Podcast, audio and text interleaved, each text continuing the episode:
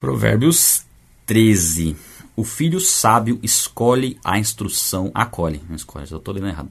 O filho sábio acolhe a instrução do pai, mas o zombador não ouve a repreensão. É um tema um pouco recorrente em Provérbios, essa questão da instrução do pai, de ser rejeitada ou ser acolhida, e a questão da repreensão, de aceitar repreensão. Quem busca sabedoria não pode rejeitar de forma alguma a repreensão e nem se irritar com ela. Você pode se incomodar, ficar um pouquinho triste com a repreensão? Sim, a repreensão não é motivo de alegria, mas no fundo ela deve produzir uma alegria, porque você sabe que aquilo vai produzir algo bom. Então, utilize a energia né, que é colocada numa repreensão para canalizar ela para algo bom. Receber uma repreensão de algo, reflita no que você está fazendo, da forma como você está fazendo e procure melhorar naquele aspecto, tá? E instruções, é, nós temos que é, saber que aqueles que já têm mais experiência, a, a, as chances são que a instrução realmente faça sentido, se essa pessoa tem mais experiência em algo. E aqui quando fala do, do filho é, em relação ao pai, é sempre alguém que tem mais experiência. A gente, lógico, a gente aplica ao pai, né? o contexto é o pai, mas nós podemos considerar como uma instrução de Deus para as nossas vidas e também uma instrução de uma pessoa que tem mais experiência numa determinada área do que nós. Né? É como se ela fosse, entre aspas, nosso pai naquela situação, porque ele tem mais experiência e nós somos inexperientes. Então sempre procuro ouvir pessoas que já tiveram mais tempo, mais experiência em, em, determin, em algo né, específico que você esteja aprendendo. Ouvir, acatar, aí você tem que avaliar se aquela informação é correta, enfim. Né? É sempre bom a gente pesquisar e ter mais informações. Mas aqui fala com uma informação vinda de Deus que deve ser acolhida. Né? No 2, por exemplo. Do fruto da sua boca o homem desfruta coisas boas, mas o que os infiéis desejam é violência. Então fala do que nós falamos, né? O que a no nossa boca fala produz um fruto é, para nós e para as pessoas. Né? Nós influenciamos as pessoas através das nossas falas, mas existe um poder na fala, né? um poder em, em verbalizar sentimentos. Né? A boca verbaliza aquilo que está dentro de nós. Normalmente nós falamos daquilo que nós sentimos e o fruto da nossa boca, as palavras que nós declaramos, isso tem influência direta sobre as nossas vidas. Né? Aquilo que nós declaramos muitas vezes, aquilo que você amaldiçoa, aquilo que você rejeita, são coisas que muitas vezes você tem limitado o seu potencial em Deus por conta das declarações que você faz, de se achar incapaz, não, isso eu não consigo fazer, não, isso não posso, isso não é para mim, enfim, tudo aquilo que você vai rejeitando e desprezando e profetizando isso com a sua boca, aquilo vai ficando mais distante de você. Né? Então nós não podemos, nós temos que ter um cuidado com o que nós falamos, né? A gente falou muito em Tiago, o poder da língua. Com a língua você pode é, definir o rumo da sua vida, né? E os infiéis desejam, o que eles desejam é violência, é engano, é mentira, é roubo. Quem não é fiel a Deus não tem temor algum, então não entende que haverá algum tipo de prestação de contas, então se entrega à infidelidade. Quem guarda sua boca, guarda a sua vida. Mas quem fala demais acaba se arruinando. Hum. Aqui é também, né? Vamos grifar isso aqui já, né? Vamos começar a saga das grifações aqui. Quem guarda sua boca, quem fica quieto quando, sabe, quando precisa, porque a sabedoria, e aí isso vem também como fruto do espírito. Lembra que eu sempre falo para vocês os temas fundamentais que nós precisamos dominar eles? Um deles é o fruto do espírito. E o domínio próprio é um dos principais, é, uma das principais virtudes do fruto do espírito. O domínio próprio é você saber se controlar quando você está com aquele desejo não aguentando para falar, não, você fica quieto, você não fala. E também o contrário, tá? O domínio próprio é para você falar quando precisa falar.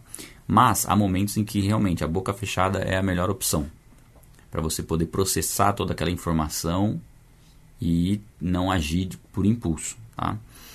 E quem fala demais acaba se arruinando, ou seja, quem, quem tenta argumentar muito, tenta se justificar muito daquilo que está fazendo, acaba é, se complicando. Então, é importante você tem que sempre ter sabedoria. Né? Falar de maneira precisa, ter controle da língua, isso aí é uma evidência enorme de sabedoria.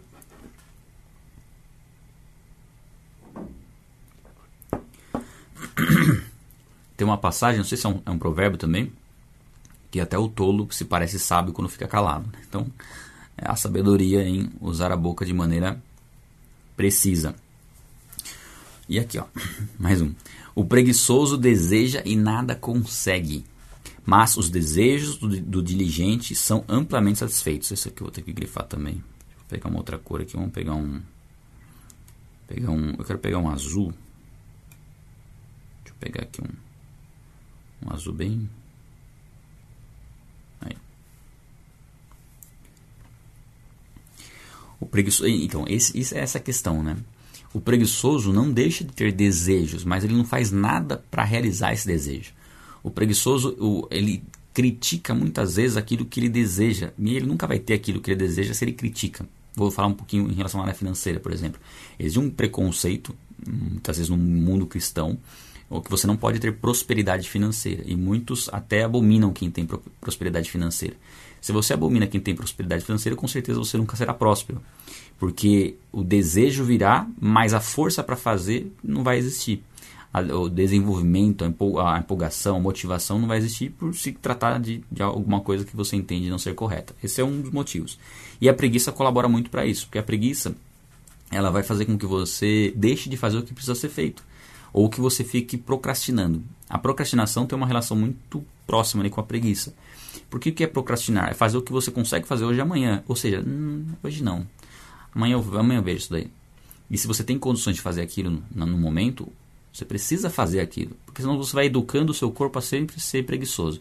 Eu creio que esse propósito do 6 e 7 Clube, ele tem trabalhado muito nessa questão da preguiça mesmo. Da gente vencer a preguiça. Tudo bem, você pode assistir a gravação e a gente tem deixado para vocês, porque a gente sabe que muitas pessoas elas precisam, elas não têm condições de assistir pela manhã por inúmeros fatores. E a gente não, não quer limitar é, o, né, o, compartilhar dessa leitura bíblica. A gente quer compartilhar com mais pessoas assistam. A gente sabe que muitas pessoas vão assistir hoje, por exemplo, mais tarde. A gente tem, por exemplo, duas mil pessoas né, em média, exceto fim de semana, mas duas mil pessoas acompanhando ao vivo e a gente tem aí 10 mil pessoas vendo ao longo do dia. Então, é, faz parte. Mas o propósito de acordar cedo para você ter esse tempo é para realmente trabalhar na mente para vencer a preguiça. E isso vai refletir em outras áreas. Você vai destravar algo na sua vida que vai refletir na área financeira, na área do relacionamento, para você poder fazer as coisas com mais. É, com mais. ser mais produtivo. E aí envolve uma outra questão, que é você poder ter qualidade de vida. Ou seja, você está acordando cedo, dorme um pouco mais cedo, né? tenha boas horas de sono. Alguns especialistas aí né, dizem que é de 6 a 8, o ideal seria 7 horas de sono, né? de 6 a 7, enfim, é meio. Cada um vai se adaptando num, num, em algum aspecto nesse sentido. É, mas é importante você não deixar a preguiça imperar. Quando você, você tem condições de acordar cedo para acompanhar ao vivo, acompanha ao vivo, faz toda a diferença. E aí ele fala dos desejos do diligente, ou seja, aquele que tem desejos, tem sonhos e faz algo para que aquilo seja alcançado.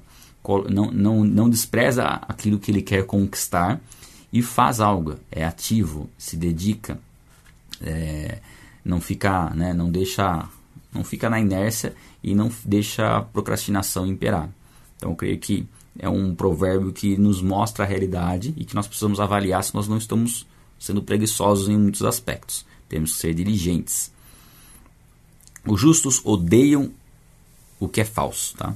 mas os ímpios trazem vergonha e desgraça. Então, nós sim podemos odiar as coisas, sim, odiar o mal, odiar o que é falso, odiar a mentira. Isso tem que causar repulsa a nós o engano, a mentira. Isso tem que gerar uma, uma revolta dentro de nós, uma revolta santa, né? não de uma revolta sair quebrando tudo, mas uma revolta de se opor ao que é errado. Tá? Ser bom não é, é ser conivente com o mal, né? passar a mão na cabeça, não. Ser bom é odiar o mal. Né? E muitas vezes ser bom envolve repreender aquilo que nós vemos, né? repreender uma pessoa que nós vemos fazendo algo, é, algo mal, Lembrando sempre que a gente já leu em Provérbios que repreender o tolo traz um insulto sobre si. Né? Tem pessoas que nem adianta você repreender porque não vai resolver nada. Né?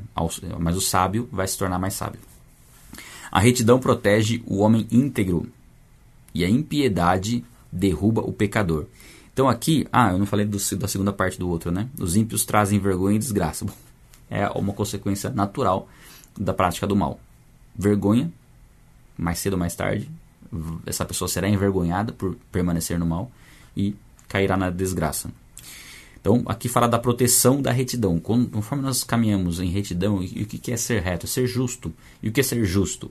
É ser como Cristo, é buscar agir como Ele, é conhecer o que a Bíblia diz e aplicar. Nós não temos condições de sermos justos se a gente não conhecer, por exemplo, o que a Bíblia fala sobre os assuntos que nós temos que ter algum tipo de atuação. Então, Provérbios vai nos dar direção para todas as áreas. A gente vai ver Provérbios no relacionamento entre família, a gente vai ver Provérbios no relacionamento é, entre amigos, a gente vai ver Provérbios na área financeira de uma maneira bem intensa, a gente vai ver Provérbios na área sexual. Então, é, agir com justiça é o que a Bíblia diz sobre essa área, nós colocarmos em prática. E isso vai nos livrar, isso vai nos proteger de qualquer tipo de ação maligna. Nós podemos caminhar tranquilos porque estamos protegidos por Deus, porque caminhamos com Ele. Mas a impiedade derruba o pecador, ou seja, se a pessoa se manter rebelde a tudo isso, a pessoa conhecendo, não aplicar, isso vai trazer é, desgraça, vai trazer destruição. Igual a gente leu antes aqui, ó, vergonha e desgraça, né? É o que vai fazer com que a pessoa caia seja onde ela estiver, ela não vai permanecer. É, esteja onde ela estiver, né? Não vai permanecer. Alguns fingem que são ricos e nada têm. Outros fingem que são pobres e têm grande riqueza. Aqui, é, vou até pegar outras versões, porque dá a impressão que é bom fingir que, que é pobre, né? Mas não é muito o sentido do, do versículo, né? Deixa eu ver aqui, por exemplo, na Ara, ó. Uns se dizem ricos sem terem nada, outros se dizem pobres sendo muito ricos. Né? Então, aqui deixa eu ver na tradução brasileira, que é a última aqui embaixo. Ó, uns se dizem ricos sem ter nada, outros se dizem pobres sendo muito ricos. É basicamente a mesma coisa. É, é assim, é você tentar ser aquilo que você não é, tentar aparentar ser aquilo que você não é. Talvez um pobre queira se parecer como rico para ganhar algum status e ter algum benefício em alguma situação, e através de um rico queira se fazer pobre para não se ver na necessidade de ajudar os outros, por exemplo, né, de, de, compartilhar da sua riqueza. Então, é, nós não podemos ir para nenhum desses dois lados. Né? Nós temos que assumir a condição com a qual Deus nos colocou e nos orgulhar dela e fazer bom uso dela. Se você está numa condição mais humilde, se orgulhar dessa condição humilde se você puder né, sair dessa condição no sentido de prosperar e abençoar outras pessoas, que assim seja, que você se orgulhe disso também, tá? O que nós não podemos é ficar na miséria, porque a miséria já não condiz com a vida cristã. É claro que você pode é, ter poucos recursos e sobreviver bem e estar plenamente satisfeito com poucos recursos, ótimo. Mas quando entra a miséria, a necessidade, aí já é algo que não condiz, né? Começar a faltar alimento, esse tipo de coisa, aí nós temos que buscar em Deus realmente um direcionamento para que Deus nos revele o que nós podemos fazer para que isso se desenvolva. Nós estamos num, num momento, entendo assim, é, através até do, do marketing digital, de possibilidades de termos ganhos extras, enfim, e possibilidades de alcançarmos vidas e investirmos em recursos, em, em ministérios para que a palavra alcance mais pessoas. Eu creio que em nenhuma outra época do mundo o dinheiro pôde ser tão bem usado para a propagação do evangelho. E o oposto também, né? O dinheiro tão mal usado para a propagação da mentira, da pornografia e de uma série de, de problemas. Então hoje nós temos uma responsabilidade, responsabilidade muito grande é, em relação a isso. Temos uma, olha só, é um potencial tão grande, porque hoje nós podemos é, divulgar na internet a mensagem, a palavra, e podemos fazer com que ela alcance vidas através de recursos né, financeiros. E até uma curiosidade passar para vocês, uma curiosidade, você tem o um custo mais ou menos, tem o um custo de, eu vou falar uma média, tá? De um real para trazer uma pessoa para acompanhar a gente ao vivo. Assim, já pensou nisso? Então, é, o potencial que existe na área financeira para que você leve o evangelho adiante, né? Então, a gente pode reflita sobre isso, né? Em média aí hoje, pela, né, atualmente, é um real para você trazer uma pessoa para participar de uma leitura bíblica, para você alcançar, né? Porque é como é, o mundo online é como é, ele não é, não é descoberto por do nada, né? as plataformas, o Google, o YouTube, por isso a gente pede o like, né? As plataformas, elas divulgam o conteúdo conforme o interesse delas. Mas você tem a opção de fazer o tráfego pago, onde você direciona uh, o seu anúncio para a pessoa participar de algo com o tráfego pago. Né? Inclusive, isso é algo que muitos de vocês que querem se desenvolver na área financeira poderiam pesquisar, estudar. A gente pode até futuramente falar um pouco sobre isso, né, de maneira mais específica. Mas tem condições de você trazer pessoas com recursos financeiros. Então é só ter sabedoria. Né? Bom, entrei um pouco nessa questão, mas depois a gente pode aprofundar mais dependendo do versículo. Mas nós temos que entender essa, essa importância aqui, ó, na, na, ah, na sequência aqui, né? Aí já fala do, de um lado ruim da riqueza, né? Ó. As riquezas de um homem servem de, de resgate para a sua vida, mas o pobre nunca recebe ameaças. Então fala assim, isso aqui mostra o lado ruim, que muitos desejam ser ricos, mas esquecem que vai haver esse tipo de preocupação. Né? Principalmente, gente, principalmente se essa riqueza for uma riqueza sem Deus.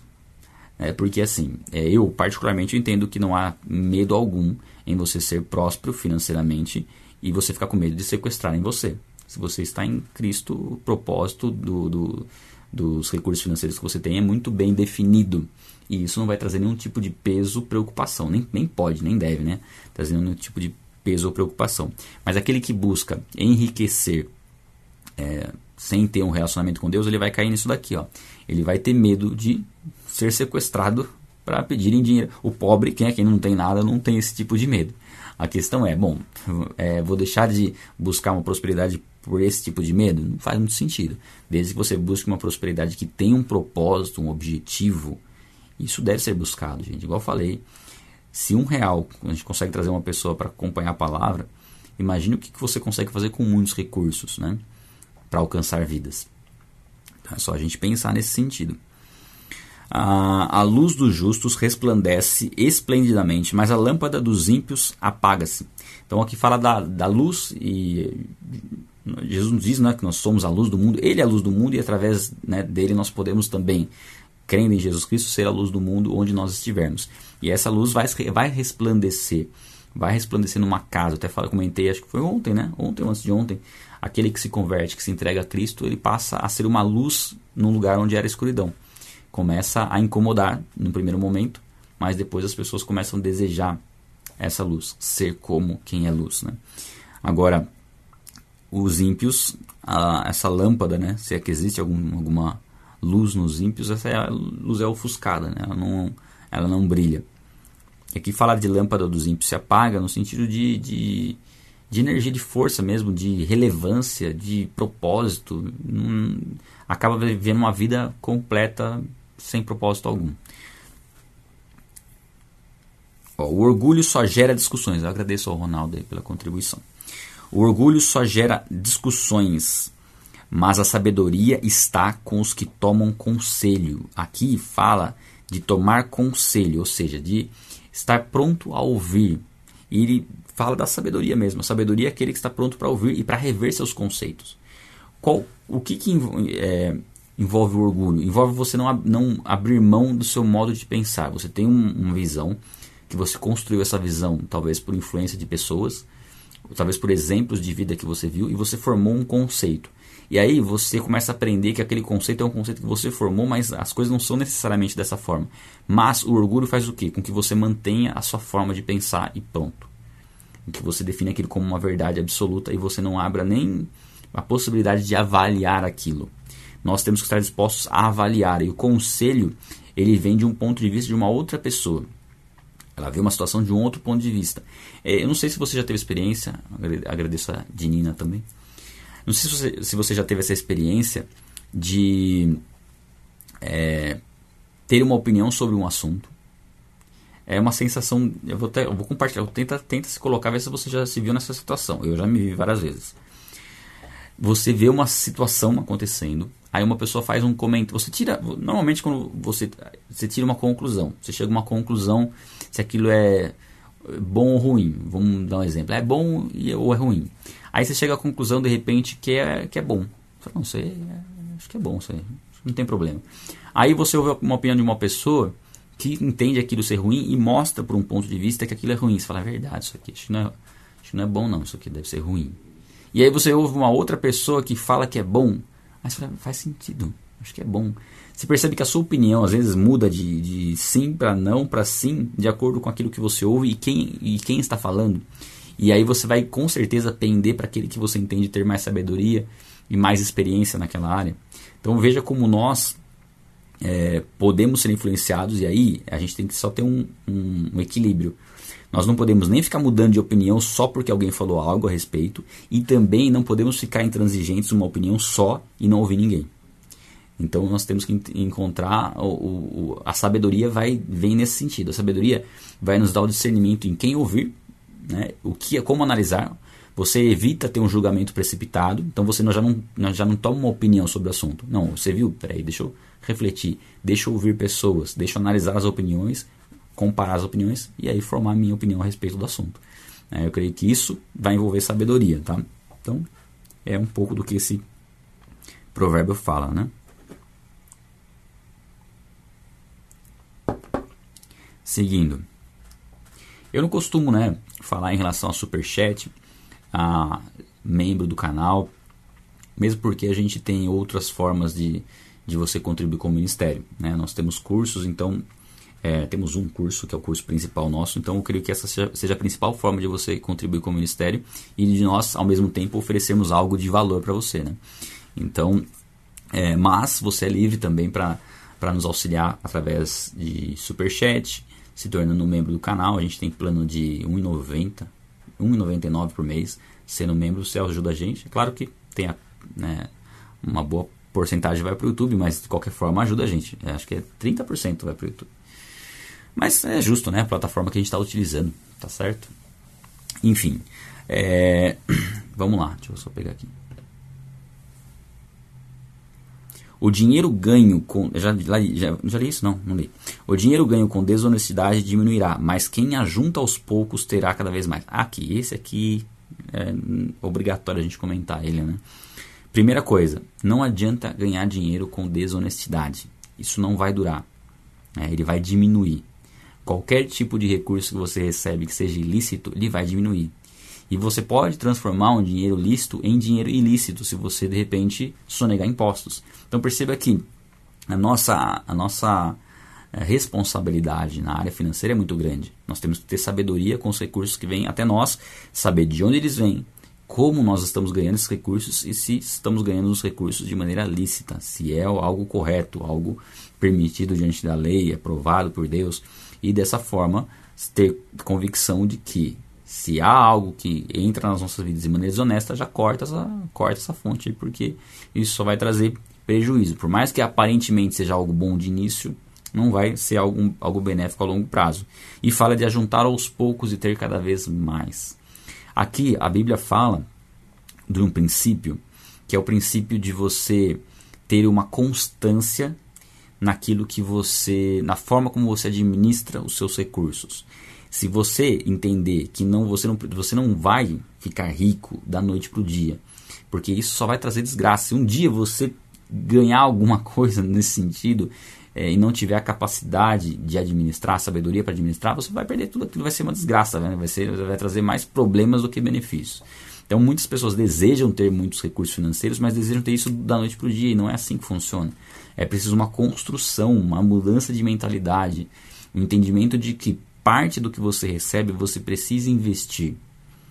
É, nós sim, nós temos que consagrar uma parte aquilo que nós recebemos a Deus, é, os primeiros frutos, né? a Bíblia fala os primeiros frutos, você consagrar isso a Deus.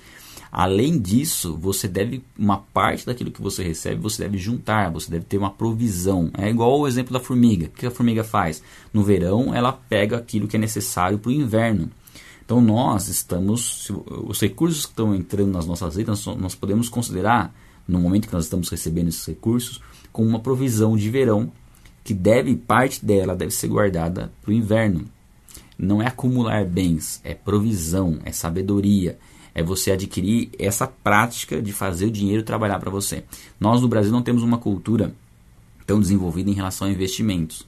Nós não somos educados nisso. Né? É, aliás, quem não, não leu um livro que eu recomendo ler, não é um livro cristão, mas deveria. tem muitos princípios aqui interessantes.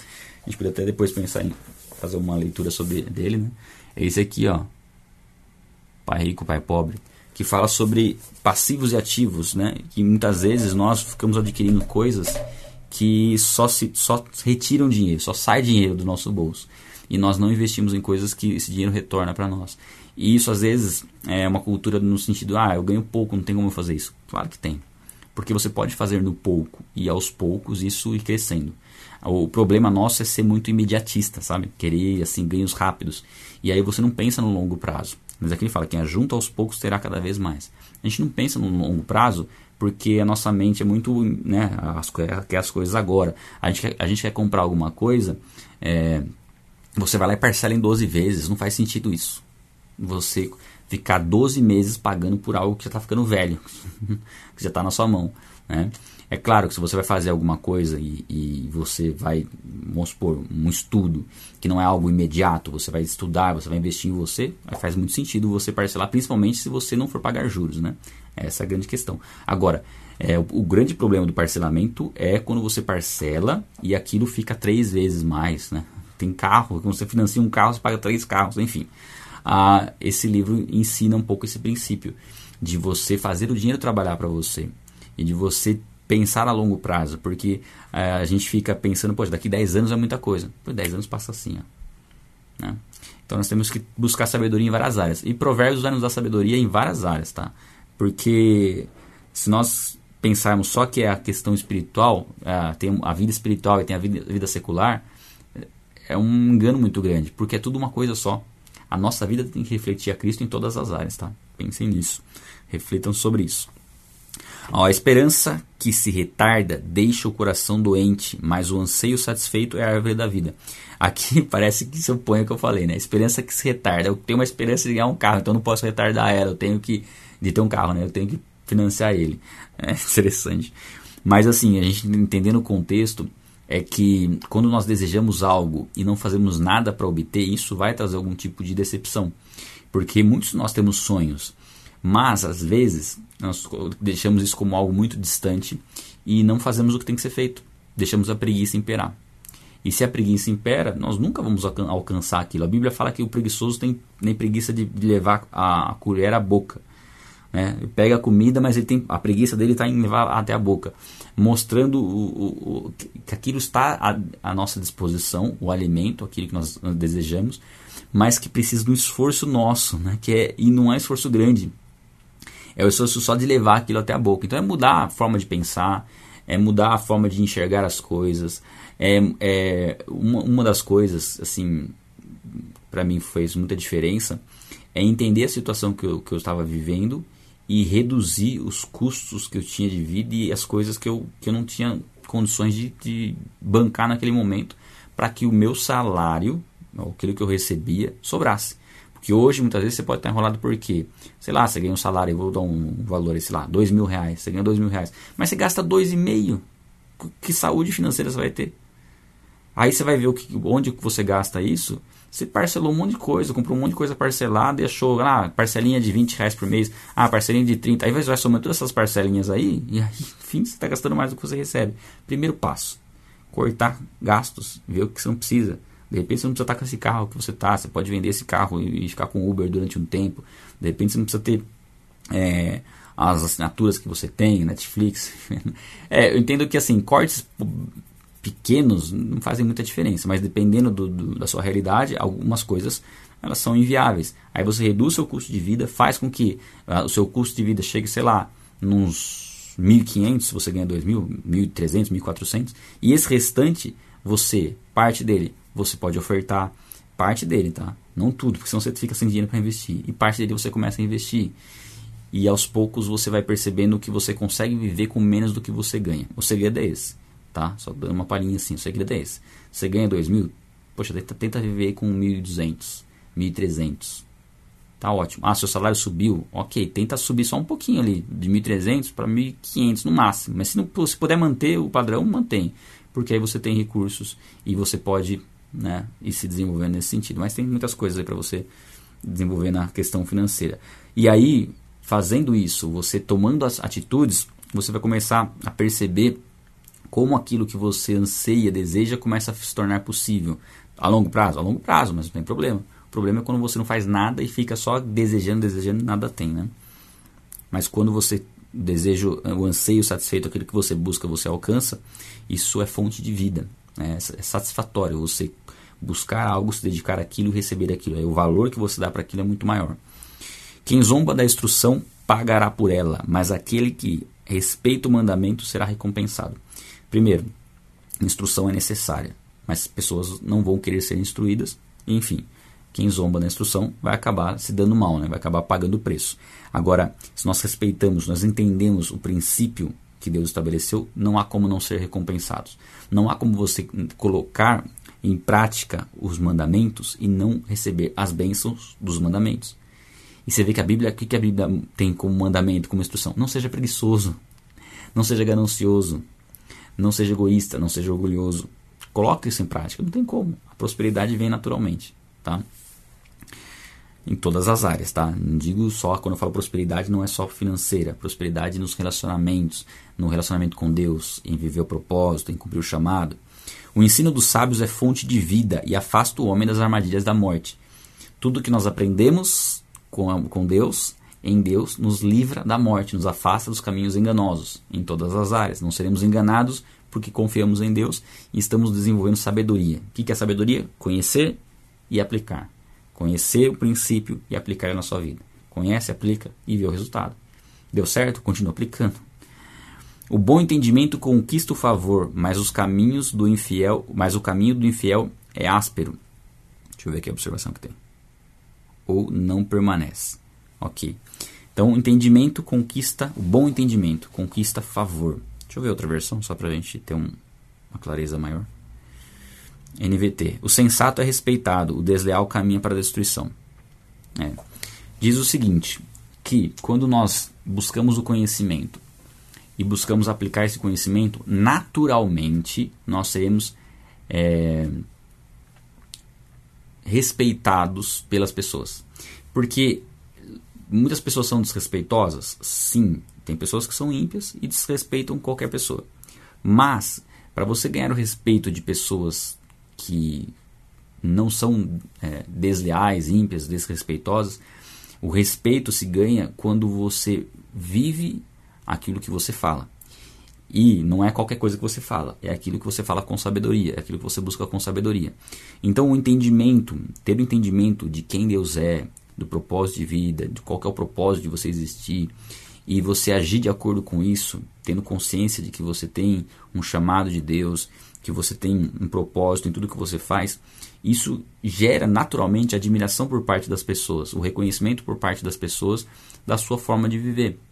Você não fica entrando em fofoca, você não fica entrando em confusão. Não, você sabe, você tem sabedoria no seu comportamento. Você sabe onde você, até onde você deve ir e aonde você deve parar. E, e isso é naturalmente reconhecido pelas pessoas. Pelas pessoas que precisam ser reconhecido, porque muitas vão ignorar e, e não estão nem aí, mas não, não é essas pessoas, a gente não tem interesse nenhum em agradar essas pessoas. Muito pelo contrário. O nosso interesse é agradar a Deus e, como consequência, a gente vai agradar quem a gente tiver que agradar. Né? Agrade a Deus e você não tem que se preocupar em agradar mais ninguém.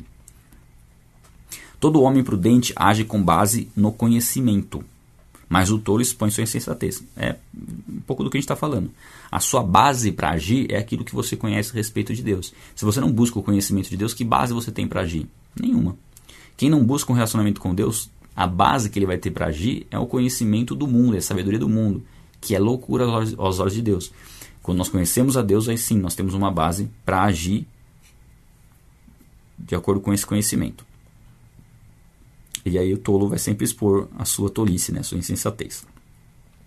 O mensageiro ímpio cai em dificuldade, mas o, envia, o enviado digno de confiança traz a cura. Aqui é interessante a gente entender o contexto, né? Porque era, era uma maneira de você se comunicar com as pessoas. Você não tinha internet na época, né, de provérbios, não tinha telefone, você enviava um mensageiro para transmitir aquilo que você queria transmitir. Só que se fosse um, um mensageiro ímpio, ele podia distorcer aquilo que você estava falando. Então, tipo assim, você falava para ele falar A, ele falava B. Então era a pessoa que carregava a mensagem, carregava uma mensagem mentirosa. E você não tinha como confiar nela. E hoje em dia muitas pessoas tentam distorcer aquilo que é o correto. Tentam distorcer a visão do evangelho. Tentam trazer uma ideia completamente religiosa e, e tornam o relacionamento com Deus um peso. Tornam servir a Deus como um peso.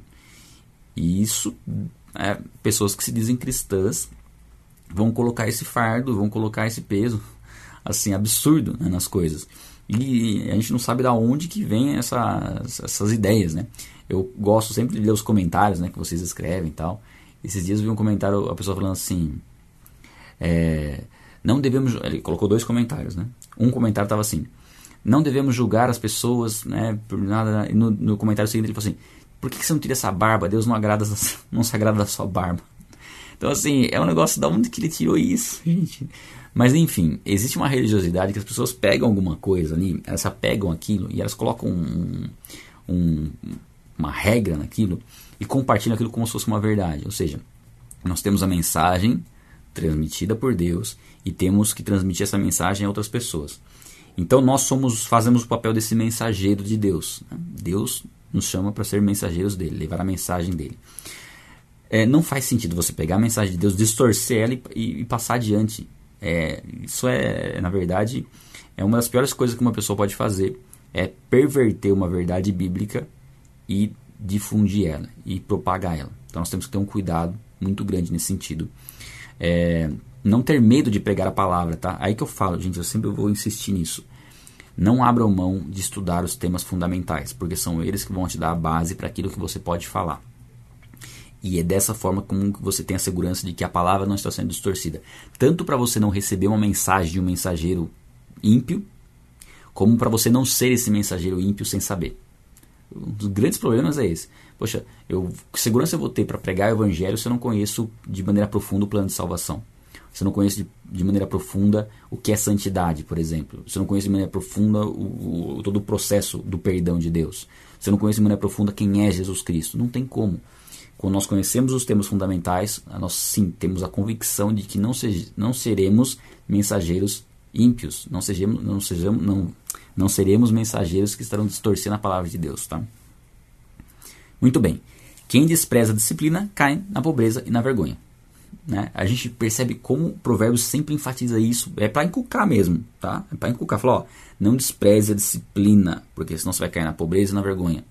Não despreze ser repreendido. Não fique bravinho porque você está sendo repreendido. Não fica bravinho, porque ser bravinho você está mostrando que você é, é tolo.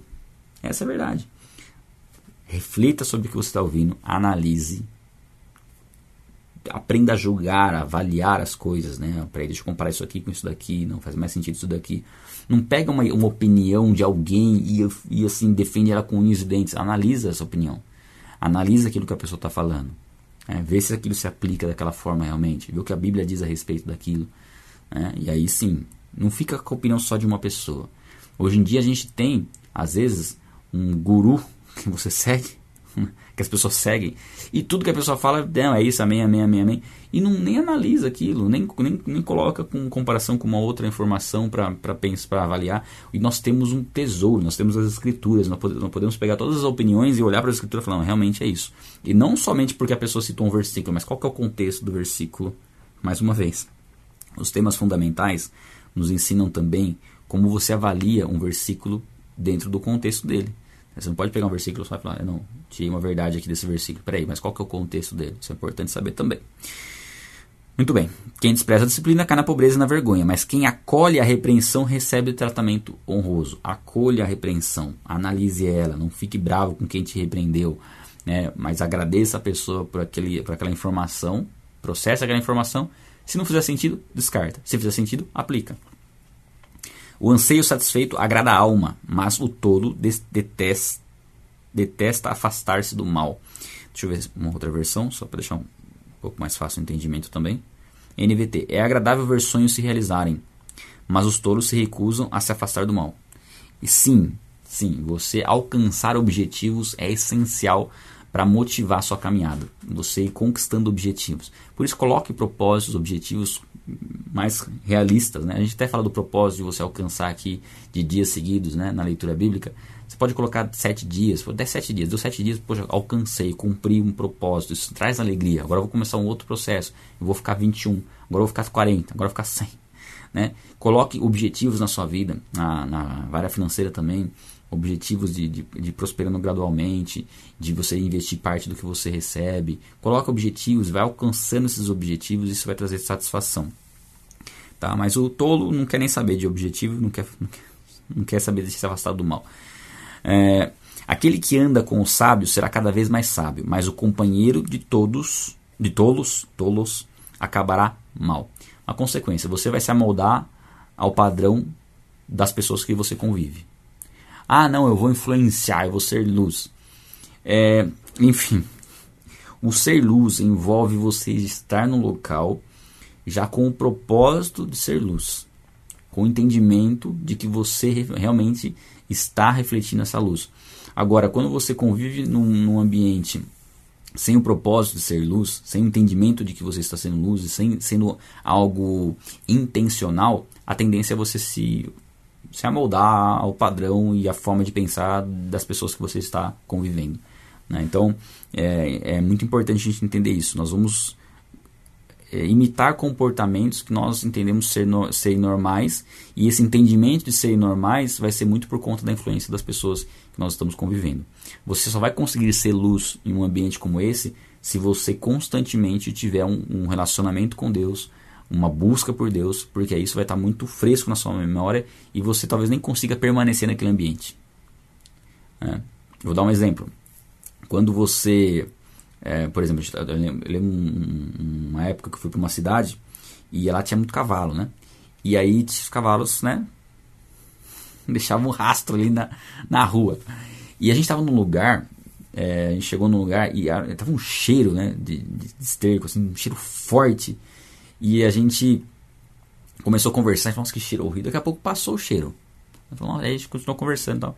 Aí cada um que chegava falava, nossa, que cheiro ruim. Só que a gente que já estava lá não estava mais sentindo. Porque já se, já se né, adaptou o cheiro. Mas toda pessoa que chegava dava aquela reclamada de início. E depois parava de reclamar. Então nós temos que tomar muito cuidado com isso. Porque a gente percebe às vezes aquilo que não está cheirando bem. E em vez de sair daquele lugar, a gente fica lá. E daqui a pouco aquilo que não estava cheirando bem já acostumou. Né? Enfim, tomar um cuidado. É, aliás, você que tem cachorro em casa, tem uns cachorros que né, cheira forte, né, e às vezes você não percebe que seu cachorro cheira forte, mas quem chega percebe. é bom dar um banho no seu cachorro, tá? Ah, vamos lá. Companheiro dos touros acabará mal. O infortúnio persegue o pecador, mas a prosperidade é a recompensa do justo. Vou grifar aqui também. O infortúnio percebe o pecador. Infortúnio, a dificuldade, a calamidade, a desgraça, persegue o pecador, naturalmente, porque o salário do pecado é a morte. Não tem como alguém viver no pecado e esperar algo diferente do que problemas. Agora, a prosperidade é a recompensa do justo. A Bíblia tem promessa de prosperidade e prosperidade em todas as áreas. E isso vai acompanhar aquele que faz o que é correto, aquele que busca seguir princípios bíblicos, aquele que busca seguir fazer o que é correto. Até a pessoa que não é muitas vezes, né, uma pessoa que não é temente a Deus, mas aplica princípios bíblicos, essa pessoa é, acaba prosperando. Ah, por que tem tantas pessoas que prosperam e prosperam cada vez mais? Porque ela aplica princípios bíblicos. Né? É claro que o, o recurso que ela tem é, não é tão seguro. Né? A Bíblia diz que o ímpio prospera, mas ele está no terreno escorregadio, ele pode a todo momento perder aquilo. Mas existe aquele que não conhece a Deus, é, assim, não conhece no sentido de intimidade, relacionamento com ele, mas ele aplica os princípios bíblicos e prospera.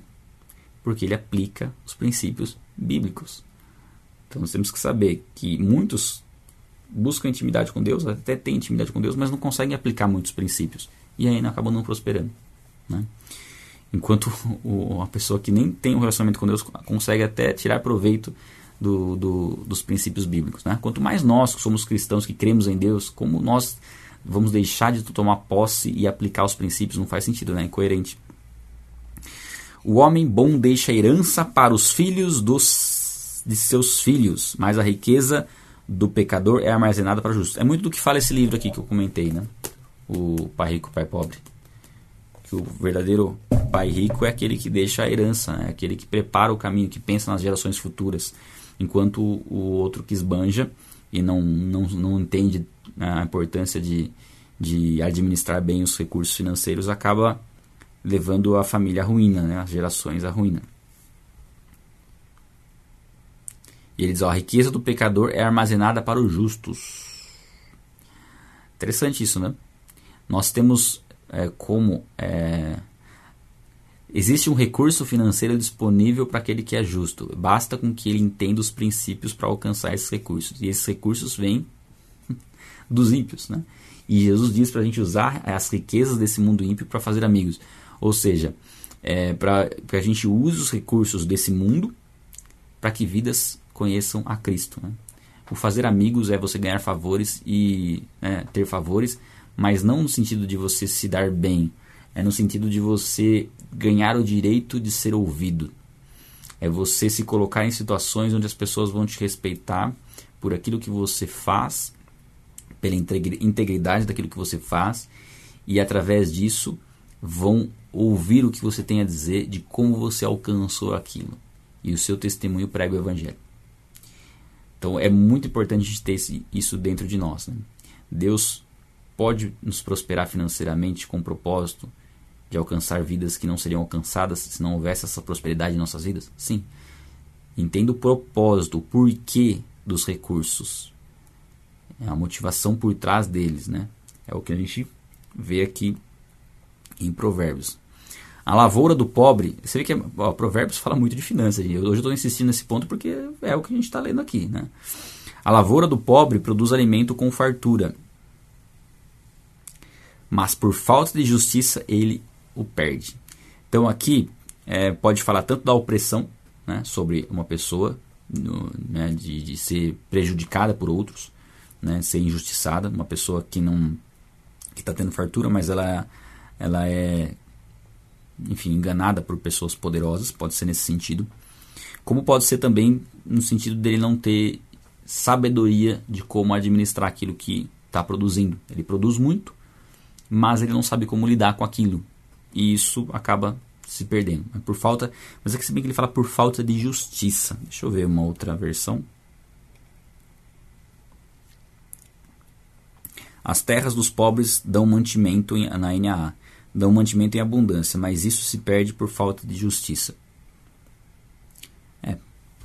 O provérbio dá a entender que é mais por conta da pessoa ser injustiçada, da justiça que impera no mundo e uma pessoa produzir, mas acabar perdendo aquilo. Mas provavelmente alguém que não busca sabedoria em Deus e acaba sofrendo as consequências, né? Enfim, é o que dá para entender desse provérbio aí. É, quem se nega a castigar seu filho não o ama, quem o ama não hesita em discipliná-lo. Aqui fala, não é o único provérbio, a gente vai ter outros também, que fala da disciplina física.